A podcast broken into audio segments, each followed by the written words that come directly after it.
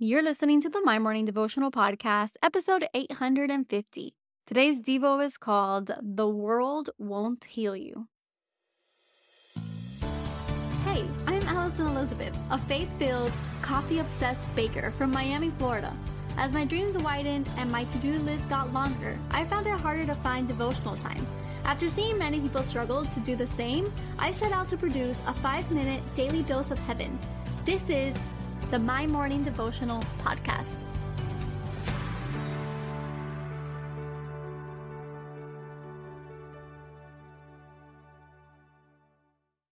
Good morning, everybody, and happy Friday. Welcome back to another episode of the My Morning Devotional Podcast. Thank you guys for tuning in every single day. Thank you for sharing the show. Thank you for those of you who have subscribed to us on YouTube. Thank you, thank you, thank you from the bottom of my heart for all of the support that you give this show and for tuning in every day with prayer at the center of your morning routine or of your daily routine, no matter what time you listen to this. So, today we're going to conclude our study in John. Really, we've just been taking a couple of verses from the first five chapters, and today we're going to be in chapter five, and we're going to be in verses two through seven, and sorry, verses two through nine, and it says, Now there is in Jerusalem by the sheep gate a pool, which has five roofed colonnades. In these lay a multitude of invalids, blind, lame, and paralyzed people. One man was there who had been an invalid for 38 years.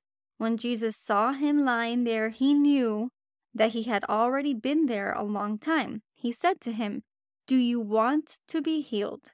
The sick man answered him, Sir, I have no one to put me in the pool when the water is stirred up, and while I am going, another steps down before me. Jesus said to him, Get up, take your bed, and walk.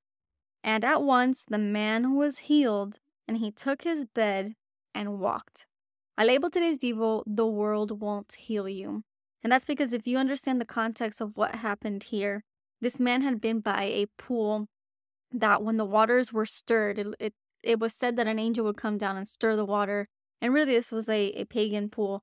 But in the sense that when the waters were stirred, if you fell into the center of the water, you would be healed. And so this man had resorted, after years of being sick, he resorted to living by this pool for 38 years. And I think that the Bible makes it a point to showcase how long he waited there to give you two very important images. One, this man has been there for a very long time.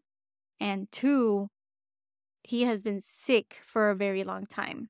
So he was sick before, and then his last resort was to get to this pool. And then he gets to this pool and he's waiting now 38 mm. years and he hasn't been able to be healed. Now Jesus comes along and says, Hey, you want to get healed? And he's like, No one's going to put me in this pool. And Jesus says, Get up and walk. In a matter of a moment, Jesus healed this man. And it all came down to the faith that what Jesus commanded him to do would actually work.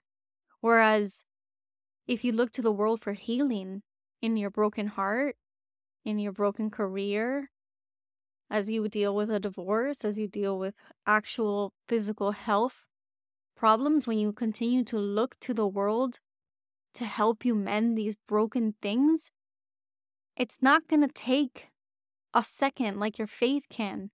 It's going to take years and it's not going to work. The world will not heal you. But God, but Jesus comes into the picture and says, Do you want to get healed? And he says, Yes. And that is what Jesus asks of you. Do you want to heal your broken heart? Do you want to get better? Do you want to be healed? And it doesn't necessarily always mean do you want a physical aspect of your life to be healed. He's talking about something much deeper than that. Do you want to be healed? Your mind, your soul, your body, it's all one. Your spirit, you have to get your spirit in line.